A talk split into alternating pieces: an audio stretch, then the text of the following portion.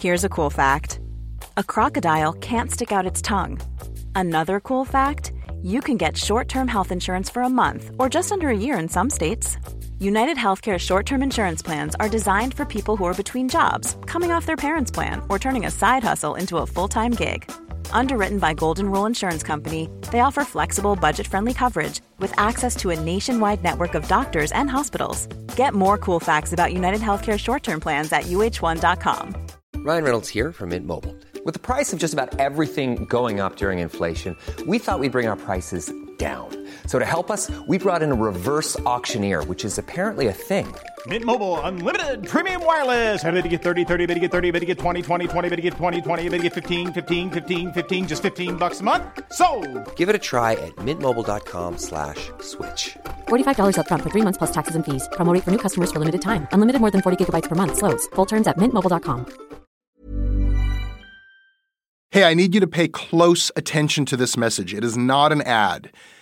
This is about Canadaland and this is about you. You need to know that the news crisis is about to get a lot worse. You've heard about the layoffs. We're about to have news closures, and it's very likely that we're going to be seeing the defunding of the CBC. Where are you going to get your information from? What can you do about this? You can support Canadaland. We need you to. And so for this month and this month only, you can become a Canadaland supporter and get everything our supporters get for just $2 a month. That is an almost 80% discount. The clock is ticking on this. It disappears at the end of the month, and then we will not offer it. We need your support. We need to keep news coverage alive in Canada. Go right now to canadaland.com slash join. And thank you. This episode of Canadaland is brought to you by Douglas, a mattress that is trusted by more than 200,000 Canadians from coast to coast to coast. It's a great mattress at a very reasonable price point. Comes with a 20-year warranty and a great deal for our listeners. Douglas is giving you a free sleep bundle with each mattress purchase. Get the sheets, pillows, mattress, and pillow protectors free with your Douglas purchase today. Visit douglas.ca slash Canadaland to claim this offer. That is douglas.ca slash Canadaland.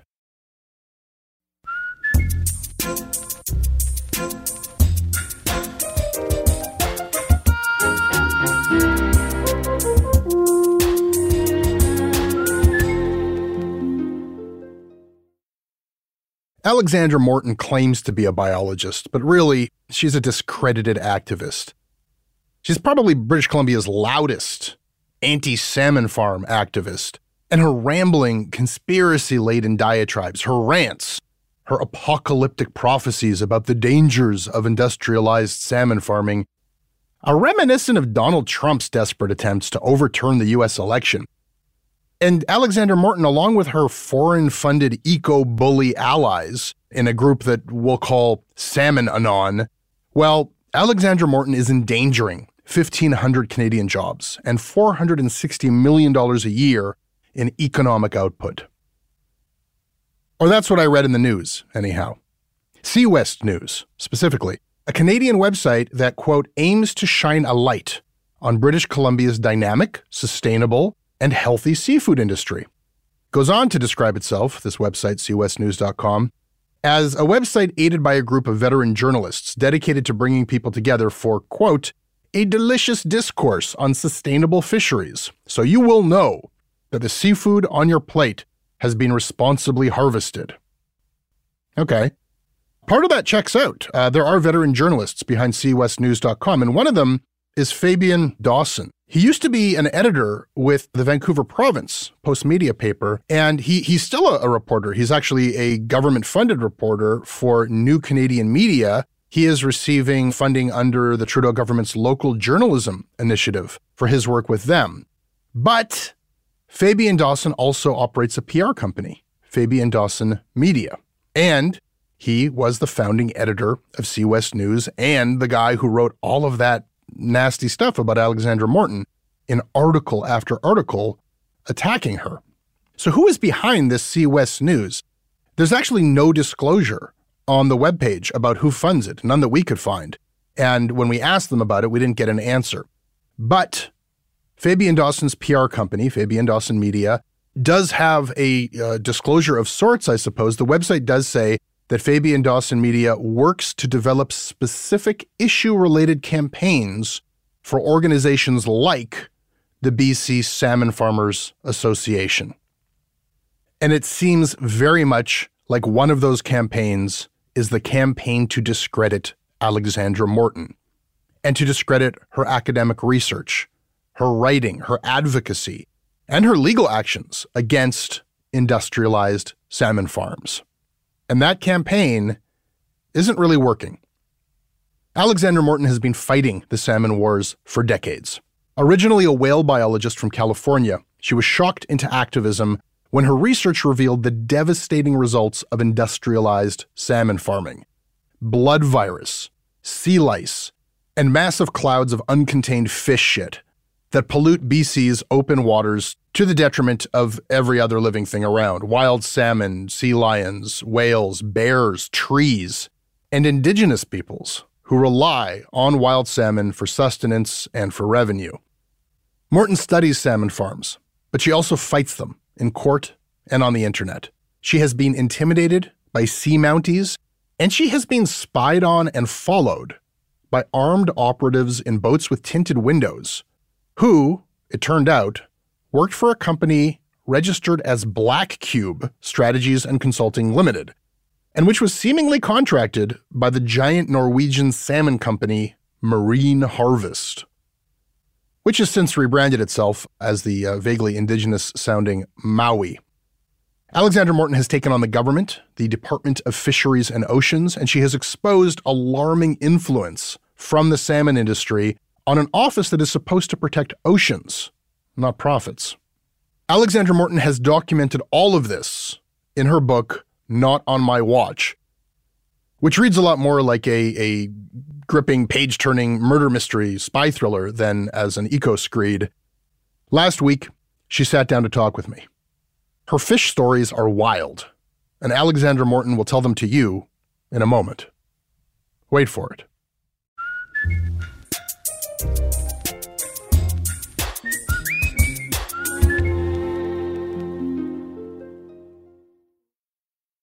This episode of Canadaland is brought to you by Michael Ranney, Chris Giro, Lawrence Zwir, Ryan Thomas, Kareem Gouda, Nick McPherson, Karen Mann, and Josh Smee. Hi, I'm Josh.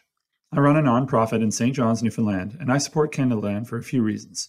Having a critical lens on our media scene is more important than ever. Your shift to more original journalism is generating some great work, and you've introduced me to a lot of thoughtful voices from across the country. Thanks for doing what you're doing.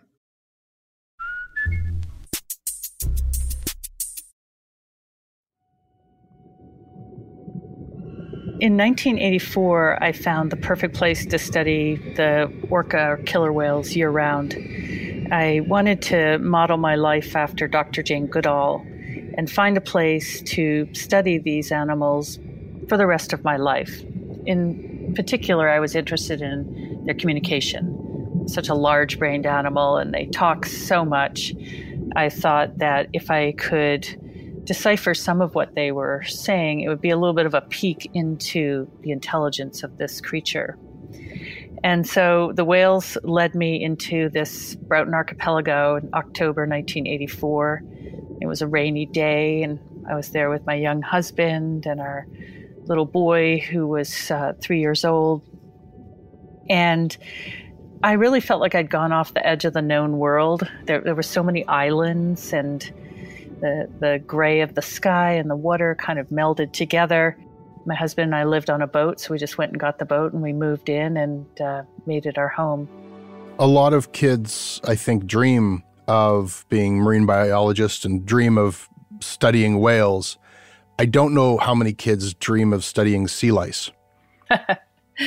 well, you know, all all life forms are actually incredibly interesting. But what happened was I had a few amazing years of studying the whales in this wild place, and then the salmon farming industry moved in. And at first, I thought it was a really good idea. I thought it would keep our little one room school open and bring more families to the tiny little floathouse community of Echo Bay. But very rapidly, there were uh, issues. You know, the water changed color with algae blooms. We had Atlantic salmon in the rivers.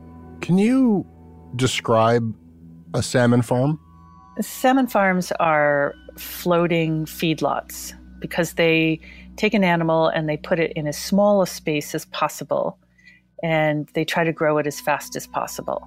And so it's a it's a long rectangle of floating aluminum walkways and these walkways are arranged so that there's these squares and in the squares nets are hung down in a kind of a cube shape.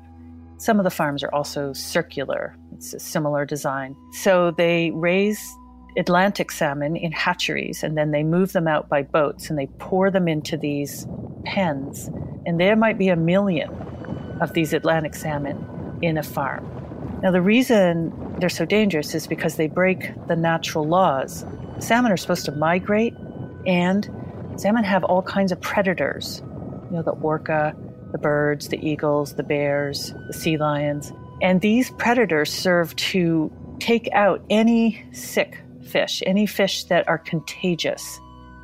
But in the farm, the pathogens, the parasites, viruses, and bacteria, spread easily from fish to fish, like they do in any kind of a feedlot. And then those sick fish remain contagious. And so you end up with really a super shedder event where you have literally billions, and people have done the math on this billions of larval lice, but also viruses and, and bacteria streaming out of these pens into the currents. And the most dangerous thing is that these farms were allowed to go into prime wild salmon habitat because farm salmon need the same thing as wild salmon. And so they're on the migration route of our biggest rivers, virtually all the rivers in southern British Columbia. And for, for a young wild salmon, it's something like walking your child through an infectious disease ward in a hospital on her way to school. So the exposure happens, infection happens, and then it gets passed on to the the other fish that uh, the young salmon come in contact with. In 2001, a fishing lodge owner who was a good friend brought me two tiny little juvenile salmon, a little pink and a little chum, and they were covered with these little hair-like attachments. And this normally very cheerful man was angry, and he he pushed the bucket into my hands with the two fish, and he said, are these sea lice? Because I have guests coming to my fishing lodge from Scotland who say that sea lice from salmon farms destroyed their wild salmon runs, and that's why they're fishing with me here in British Columbia. And these better not be sea lice. Well, they were. You know, he, he wanted me to figure this out, and, and so I started it as a favor to just kind of check this out. And I contacted researchers in Norway and Scotland and, and the scientists in Scotland were very outspoken. They said, Can't you guys in Canada read? We knew you were going to have this sea lice problem. Because everywhere as the salmon farming industry goes, these lice start breeding on the farm salmon and their populations explode and they kill off the juvenile wild salmon. So I collected samples and I sent them to the Department of Fisheries and Oceans and trying to alert them that this problem was spreading to our coast and that our fish were going to be damaged by it. And DFO just refused to do anything about it. They ignored me, they ridiculed me. Uh, and so I opened my home out to other scientists, particularly graduates who are working on their PhDs or their masters because I knew if it was just me studying this problem and trying to communicate this problem to the government, it wasn't going to work. So I opened my home to these remarkable people, and my home was dubbed Camp Sea Lice. and these these uh, young scientists really pursued this issue. So I've published over 20 scientific papers in major journals. They have published maybe three times that amount, and it's very clear where you have salmon farms, the sea lice explode and they eat the young wild salmon populations to death. Every time you say sea lice, my skin crawls. I've seen these pictures of salmon like for sale in the supermarket with these things on them. These aren't actually bugs, though, are they? No, they're actually a crustacean. They're a parasitic crustacean, so they're in the same family as crabs. And they, in the wild, they're benign. They just skitter around on top of the fish. They have a very difficult childhood, and so most of them don't grow up, don't find a fish. And they have a, a balance with the wild salmon. But as with really all feedlots, the balance has been destroyed. And now these things are, you know, overproducing in a place and time that they're infecting these little salmon that just aren't built to take it. That sounds very disgusting. It is. It, it, entirely is. And, and what's so frustrating is that it is not only having a devastating and catastrophic impact, but it is easily solved. There's a technical fix for this. Just build a solid wall. But of course, it's cheaper to let the tons of waste produced daily by these fish to just drop through the nets. And so, you know, the industry's getting a free flush, they're externalizing a major cost. It's making these farms very lucrative. But the environment and the public and the orca and everything that depends on wild salmon are paying the bill that the farmers don't want to pay. That's it. It's it's just a solid wall versus a net, and then the waste gets collected, and then they just have to bear the cost of dealing with the waste. And we're not talking about the farmed salmon and, and, the effects on them and the disease. We're talking about just clouds of waste and disease and parasites into the rivers, into the into into the ocean, destroying the ecosystem. And if you just put up a wall, that would stop. That's right. And because the ocean breaks everything, you might as well just put it in a tank on land and land based salmon farming is taking off around the world. In fact, every time a company uh, proposes to build an operation, the investment in it is immediate, and, and many of them are over invested. Norway, which is the mother country of this industry, and the big fish farmers that are operating in British Columbia are all have their head offices in Norway. They are pushing the industry into closed containment because they want the industry and they're trying to protect it from itself. And so they see the future of salmon farming as, as existing in tanks where you can regulate the temperature, you don't have storms, you don't have predators, you don't have disease transmission, you can regulate everything. But the thing about the waste, the waste is incredibly rich, of course. And so there are other farmers that are pioneering how to grow enormous plant crops with the waste of these fish. And I hope that you know, in moving forward with this issue, that the government of Canada looks at these small Canadian farmers that are doing this already and, and just ask them what they need for their business to grow because they are the solution. But wait, the, the, the companies that are doing this in Canadian waters are Norwegian companies. And I know that you're a scientist, but also an activist. So I, I guess my question is like that, that sounds like there ought to be a law why are we letting them do that? These aren't even Canadian companies. I agree with you. Um, and I've been to court uh, five times with this industry and I've never lost, but it's very hard to get it to uh, comply because within DFO, the managers there were given an impossible mandate years ago, decades ago. They were told to both promote this industrial aquaculture and also protect wild salmon. But when it turned out that that was impossible to do both, the salmon farming industry is much more organized than the wild fisheries.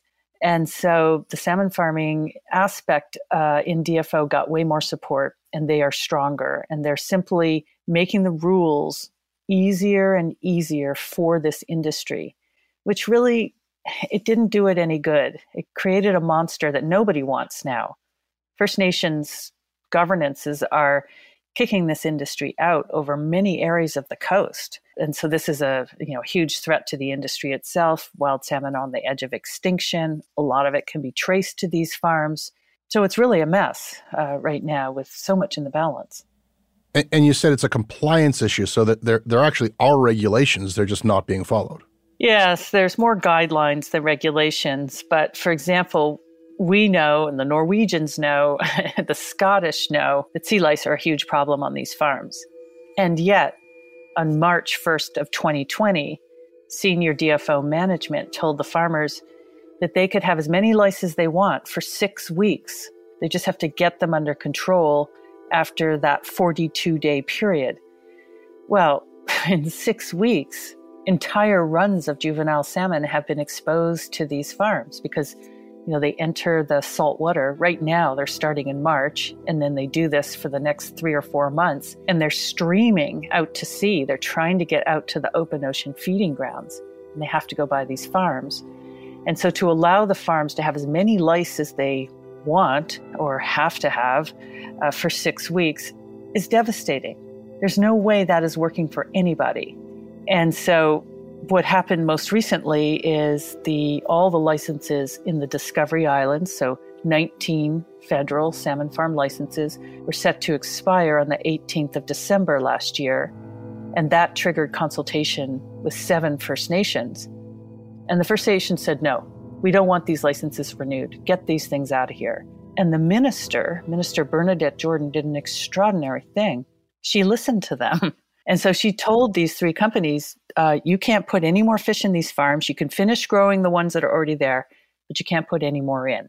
Well, the Norwegian companies sued Canada, and uh, we're going to court tomorrow, actually. What you document, what you write about in your book is like pretty much like a, a collapse of an ecosystem, these clouds of waste coming out of these salmon farms, the wild salmon, as you say, swimming through it, a collapse in the population of wild salmon, resulting in, you write about starving grizzly bears deprived of the salmon that they rely on, who then go and swim to places they've never been before, breaking into people's homes, then they get shot.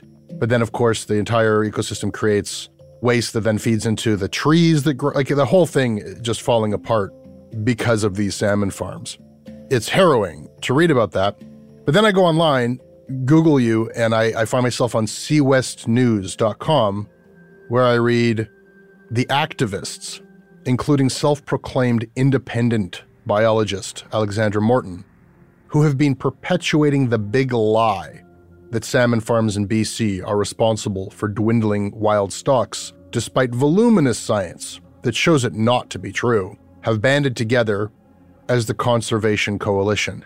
And so, very quickly, that kind of really, really disturbing picture you paint of a collapsing ecosystem becomes kind of like a he said, she said politicized debate, as per SeaWest News. What can you tell me about SeaWest News and about resistance like this? Basically, the resistance that you faced to just like tell people what you're telling our listeners right now. Yes, well, SeaWest News is ridiculous. Uh, they they do this to everybody. They've done it to DFO scientists and uh, everyone who has stood up to this industry. You know, they're obviously a, a salmon farm public relations effort. But if you go to the scientific journals and you look at the science that has measured the impact of the viruses, of the bacteria, of the sea lice, myself and others are being published in the top scientific journals of the world, including the Journal of Science. And then if you go into nature and you look at the condition of wild salmon stocks that are exposed to these farms, well, the fish don't lie. I mean, they're just not there. And so this has been the most difficult part of this is measuring the impact and not being able to communicate it properly to government because of media efforts like the SeaWest News.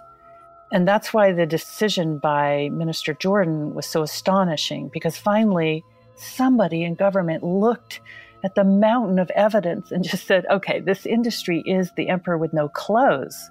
It is not sustainable. It is not feeding us. And people don't want it here.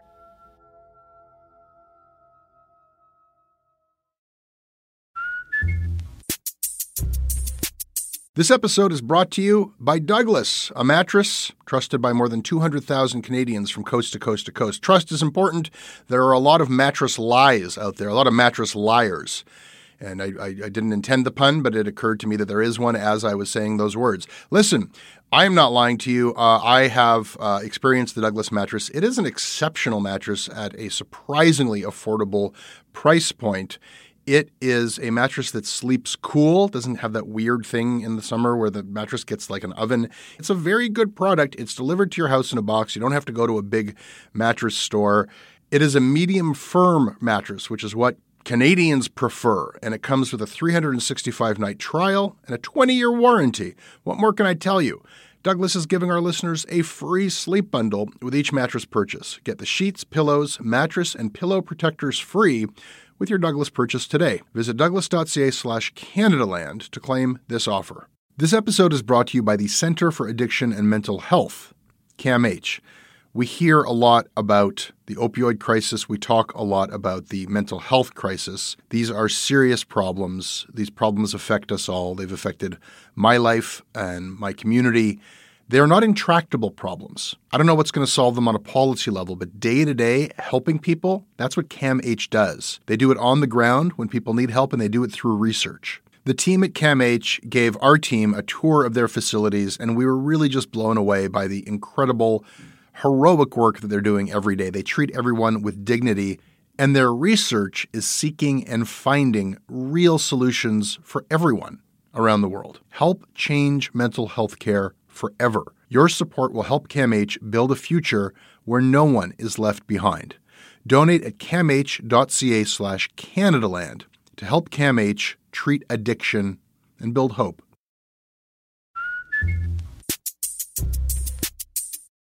Can you tell me the story of the of the pushback and, and the intimidation that you faced? One of the companies hired a bunch of boats that blacked out their window with black film and began to follow me everywhere. It, it, it was a combination of intimidating and ridiculous uh, because these guys were just so over the top. Wait, you had a tail with tinted windows on the ocean? I did. Who were these guys? Well, uh, it turns out they were a company called Black Cube. Black Cube, like the Israeli security firm that tried to silence Harvey Weinstein's accusers, Black Cube? That's the question. Uh, so they claim they're not that black cube. They're a different black cube. I actually talked to one of their lawyers and I said, hey, look, deception is your tool. I, I, I have no idea whether to believe you, but I've also had my bank account hacked, my emails hacked. Uh, so I, I, I, don't know what to say, except the name of the company is Black Cube. They were hired by one of the fish farm companies and they ran through a, a local security company. And they had three boats with blacked out windows. And it's quite a story because, in the end, I had to assume they were also listening to us because of the things they picked up from conversations we had that they would repeat the next day. So, yeah, it was, it's pretty alarming. We're, we're having a laugh now, but reading about it, it doesn't sound very funny. You're not allowed onto the salmon farm, but there's nothing to stop you from picking up waste to, to test it for disease. And then there's a boat following you with tinted windows. You later find out filled with armed men who have incorporated as Black Cube in Canada, and your email has been hacked. They're alone with you on the ocean. I know. You know, I mean, in some I can understand them being around the farms because this was the year after we, myself and First Nations, had occupied uh, two of the salmon farms for 280 days, which was quite a grueling experience as well. So I understand them wanting increased security around the farm, but they were following me everywhere and they were coming up to my boat at the dock, and local fishermen were chasing them away. And uh, they were harassing people that they thought were me. So yeah, no, absolutely. It, it's frightening and um, it's a peek into the mind of these companies and how they work. Instead of trying to figure out how to fit in, they just want to bully their way through this. And I guess what? They thought I was going to give up and go away if they did this. I, I it was it was hard to understand, but uh, a local local media wrote about it and they interviewed the company Mowi about it and they admitted that they had hired these guys you have been publishing videos, publishing scientific papers. You just published a book. The other side has SeaWest News, which purports to be journalism but is associated with the salmon farming industry. What else does the other side have? Because I, I, think that there is a big hearts and minds and public messaging aspect of this. And I have been getting tips for years that big salmon has infiltrated the British Columbia press and they're trying to convince people that it's not only an, a huge economic boon but totally benign environmentally.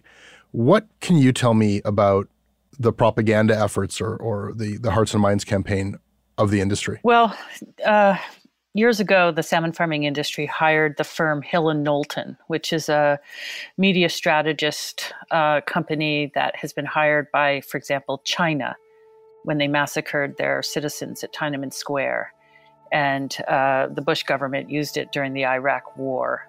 It's it's a it's a company that is very, very good at turning public opinion uh, by selectively using whatever the sort of facts. And so I would say that the, the salmon farming industry is extremely organized. They have deep pockets. They've hired lobbyists. They've hired very efficient uh, media strategists. And when, you know, when anybody publishes anything against them, they go after those reporters. And I've gotten numerous reporters that have come to me and said, okay, where is the, where is the backup information for this? Which I always have because this industry has taken me to court as many times as I've taken them to court. And the first thing they always do is try to discredit the things that I've said. So I definitely understand the situation now, and I'm very, very careful with what I say. But it's interesting. Uh, broadcaster Rafe Mair, also as a member of parliament, told me years ago, he said, Alex, your problem is what's happening is unbelievable. And so no one believes it. And that has truly been the problem. The situation is so unbelievable that this kind of damage could happen, that a company would hire a Black Cube company to follow you around, that senior management in DFO would be so manipulative as to prevent this very important information getting to the ministers. It's unbelievable. And that's why I wrote the book, so that there'd be a record of what happened. And you you write about this coast to coast. You went to speak on the East Coast as well, but you heard this in British Columbia. Bad things happen when you talk. The people who have lived in these communities and fish in these communities for a long time are afraid to speak. And I got to ask, like, what what exactly are they afraid of? Yes, well, this was particularly prevalent on the East Coast, and what the fishermen were afraid of was that their boats are going to be vandalized. And so, you know, fisherman after fisherman said, "Yeah, I'll talk to you, but don't take my picture. Don't don't give my name." And they were devastated because of the impact of this industry, particularly the drugs that they use to kill sea lice were killing the lobster. And these fishermen were absolutely convinced and they felt DFO was on the side of the industry. And so, you know, a lot of them said, I'm going to be the last fisherman in my family. It, was really tragic. But the, the air of fear uh, on the East Coast was really alarming. It's uh, not quite that fearful on this coast. well, except that they had these boats following me around, so maybe it's the same. I mean, we've already seen this in Canada, the, the, the cod fishery collapse. We, we've been through this before. I know. And that was also the disregard of science. So there was a DFO scientist who told the Minister of Fisheries, You are catching these cod too soon. They're not spawning. Easy peasy. That was not a hard one to figure out. And he was told to be, be quiet. He was silenced. And he came and visited me. His name is Dr. Ransom Myers. Um, he's unfortunately passed away, but he was getting into the salmon farm fight. And he said, Alex, DFO is a corrupt organization, which was shocking. This is a world renowned scientist, uh, a professor at the Dalhousie University, and he was telling me this. Um, but I did a, you know, through the years, I began to use the Access to Information Act, and actually, you can order the conversations that DFO are having with each other. You can order their emails. And so I learned an interesting thing, and that was that the people at the bottom of the level in DFO, the people who are in the streams and the rivers, who are getting wet, who are seeing the fish, well, they're seeing the same thing as me. And they were also very concerned. But then there's a senior management level that was filtering everything from these scientists and field biologists and con- conservation and protection officers. And it just wasn't reaching the minister. And so the ministers come into this position. They have no idea what is going on. They're not going to believe me or really anybody but their senior staff until December 17th, 2020 when Minister Bernadette Jordan decided to side with the First Nations and said, okay, if you want these farms out, that's what we're going to do.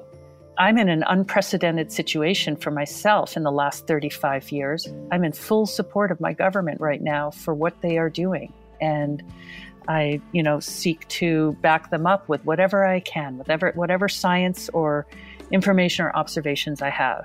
You know, the, the, the industry's fighting back hard right now. And it's interesting. They entered court last week, uh, was the first hearing on the um, effort to try to overturn the minister's decision so they could put the fish back in the Discovery Islands. And the day before we started that lawsuit, they lost a lawsuit in Norway. And Norway said, hey, you guys got to reduce the number of fish in these farms because you got too many sea lice. It's too much impact on the wild fish.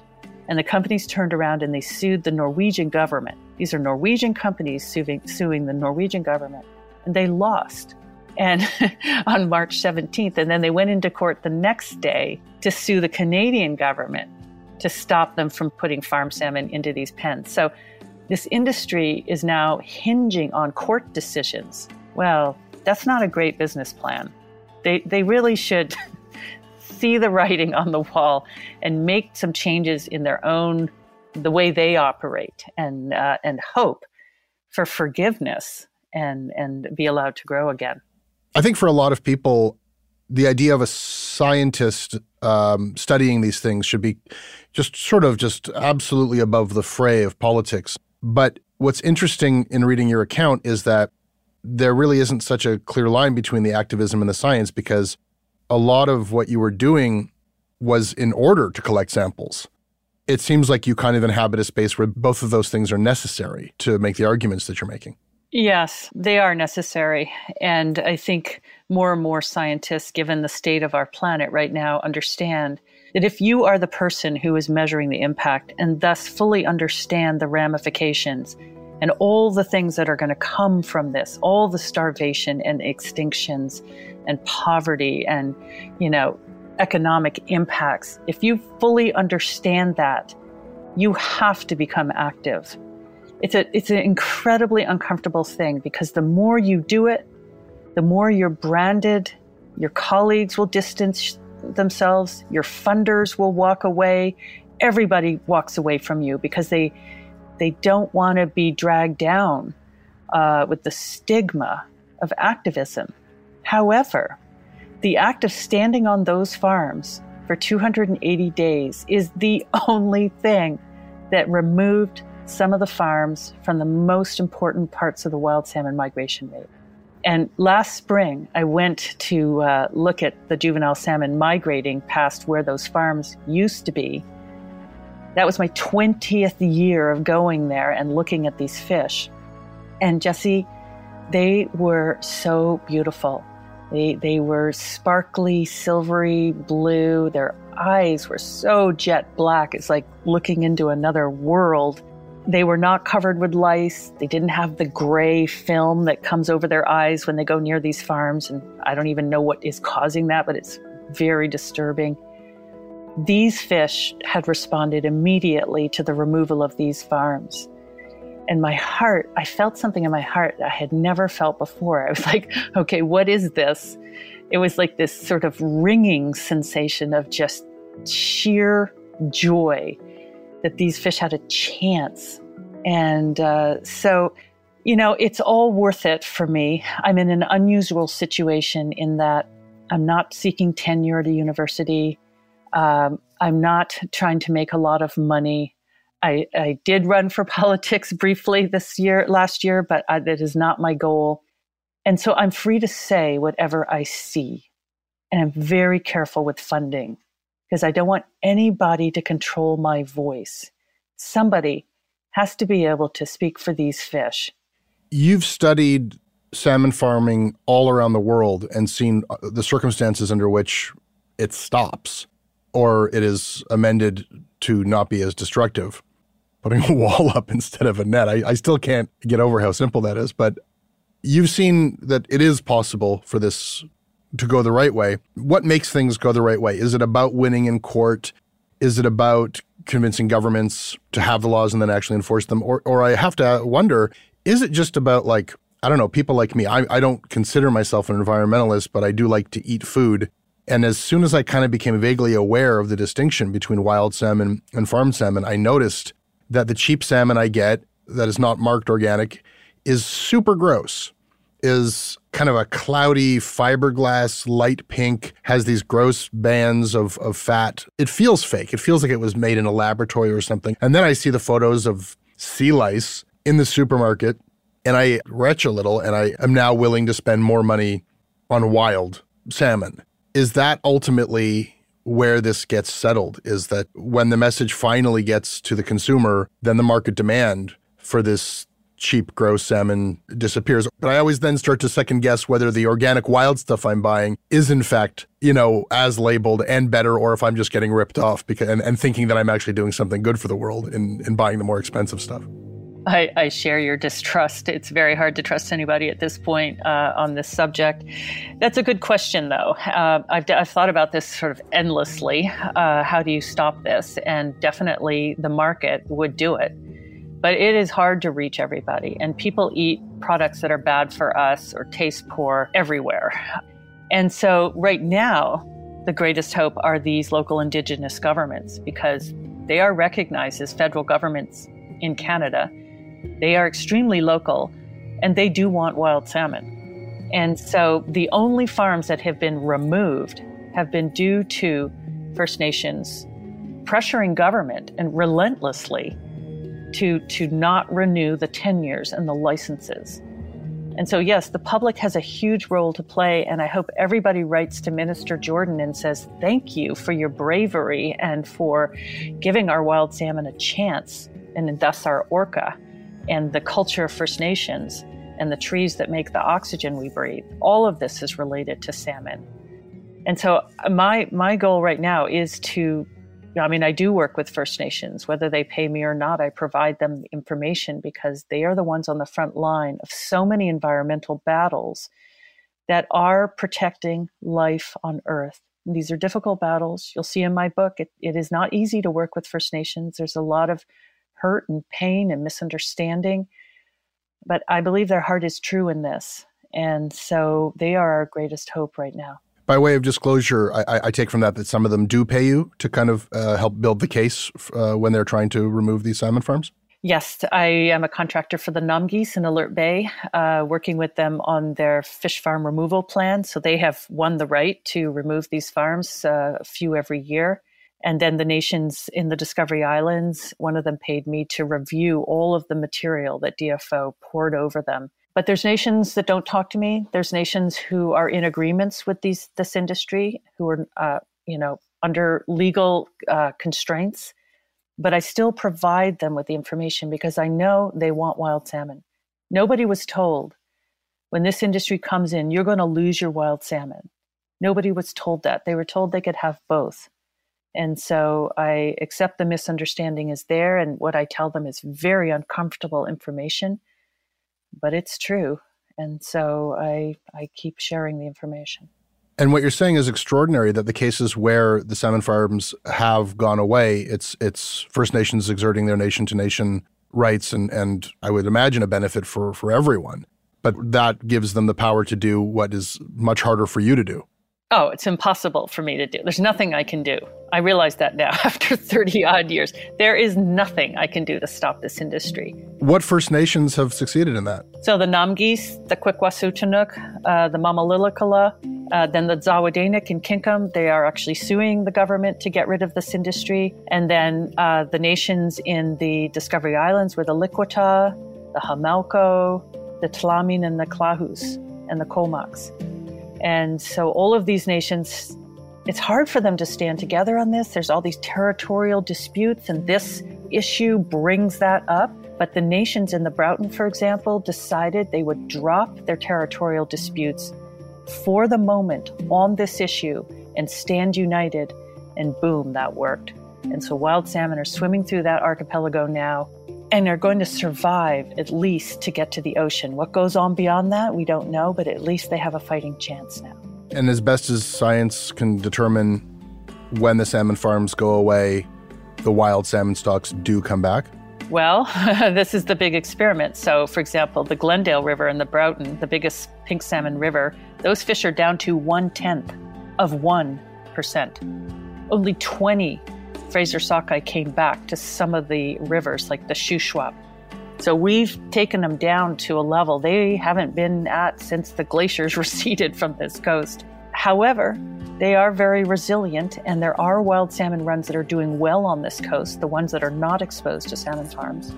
So, yeah, I, I, there's hope, but but we don't know. Extinction is a very scary thing. When you make something so fragile that anything can knock it out, you know, you, you're definitely playing with fire.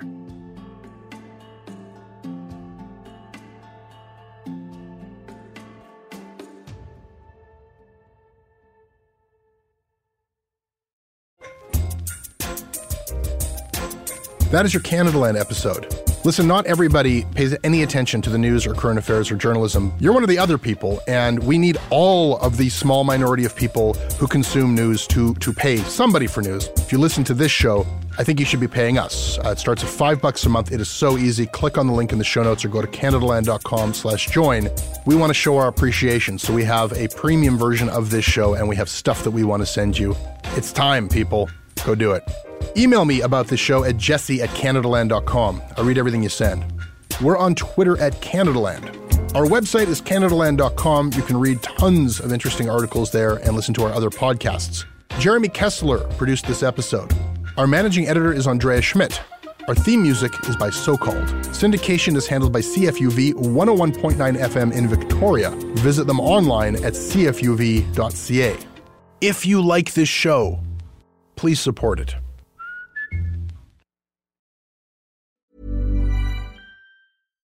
Hi, I'm Daniel, founder of PrettyLitter. Cats and cat owners deserve better than any old fashioned litter. That's why I teamed up with scientists and veterinarians to create PrettyLitter. Its innovative crystal formula has superior odor control and weighs up to 80% less than clay litter. PrettyLitter even monitors health by changing colors to help detect early signs of potential illness. It's the world's smartest kitty litter. Go to prettylitter.com and use code ACAST for 20% off your first order and a free cat toy. Terms and conditions apply. See site for details.